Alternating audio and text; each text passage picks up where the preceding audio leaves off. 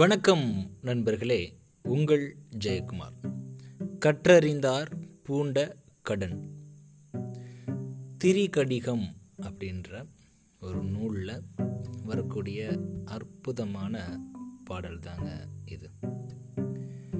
திரிகடிகம் அப்படின்றது 17 கீழ்கணக்கு நூல்களில் ஒன்று. இந்த நூல் நல்லாதனார் அப்படின்ற புலவரால் இயற்றப்பட்ட ஒரு நூல். திரி அப்படின்னா தமிழில் 3 அப்படின்னு அர்த்தம். திரிகடிகம் அப்படின்றது எதை இங்கே குறிக்கிது அப்படின்னா 3 மருந்து பொருட்களை குறிக்கிது. என்னென்ன அந்த மருந்து பொருட்கள் அப்படின்னு கேட்டிங்க அப்படின்னா சுக்கு, மிளகு, திப்பிலி, இந்த 3 மூலிகைகளை குறிக்கிது. இந்த 3 மூலிகைகளும் உடலுக்கு நன்மை செய்கிறது மாதிரி இந்த நூலில் ஒவ்வொரு பாட்டிலையும் 3 கருத்துகள் நம்மளுடைய வாழ்விற்கு நன்மை சேர்க்கிற மாதிரியான விஷயங்களை வச்சு எழுதியிருக்காரு இந்த ஆசிரியர்.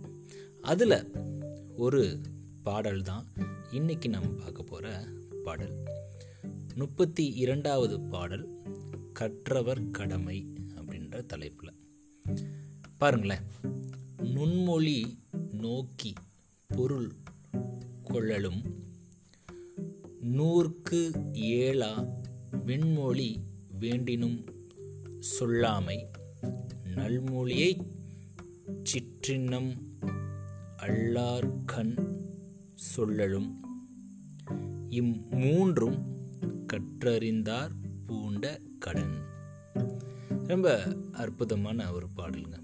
இதில் என்ன பொருள் அப்படின்னு கேட்டிங்க அப்படின்னா, எப்பயுமே சொற்கள் அப்படின்றது நம்ம பேசுகிறப்போ அதனுடைய பொருளை ஆராய்ந்து கொள்ளணும் அப்படின்னும், எப்பயுமே பயனற்ற சொற்களை பேசவே கூடாது அப்படின்னும், நல்ல சொற்களை கீழ் குலத்தாருக்கு சொல்லுதலும், அதாவது இங்கே கீழ்குளம் அப்படின்றது படித்தவங்க இந்த படிக்காதவங்களுக்கு, அப்படி அவங்களுக்கு கீழே உள்ளவங்களுக்கு சொல்கிறப்போ படித்தவர்கள் மேற்கொள்ள வேண்டிய இந்த கடமை தான் இந்த 3 கடமை. என்னென்னு பார்த்தீங்க அப்படின்னா சொற்களை ஆராய்ந்து பொருளறிந்து பேசணும். அதுக்கப்புறம் பயனற்ற சொற்கள், தேவையில்லாத சொற்களை பேசவே கூடாது. அப்புறம் நல்ல சொற்களை, ரொம்ப ரொம்ப நல்ல சொற்களை தனக்கு கீழே உள்ள மக்களுக்கு நம்ம சொல்லிக் கொடுக்கணும் அப்படின்றது தான் இந்த கற்றறிந்தார் பூண்ட கடன். அப்படின்னா கற்று அறிந்தவர்கள் தான் கடன்பட்ட விஷயங்களுக்காக செய்ய வேண்டிய விஷயங்கள் அப்படின்னு அர்த்தம்.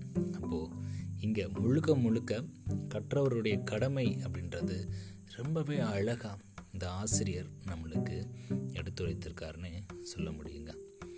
நன்றி நண்பர்களே, மீண்டும் நாளை இன்னொரு பதிவில் உங்களை சந்திக்கிறேன். கற்றறிந்தார் பூண்ட கடன்.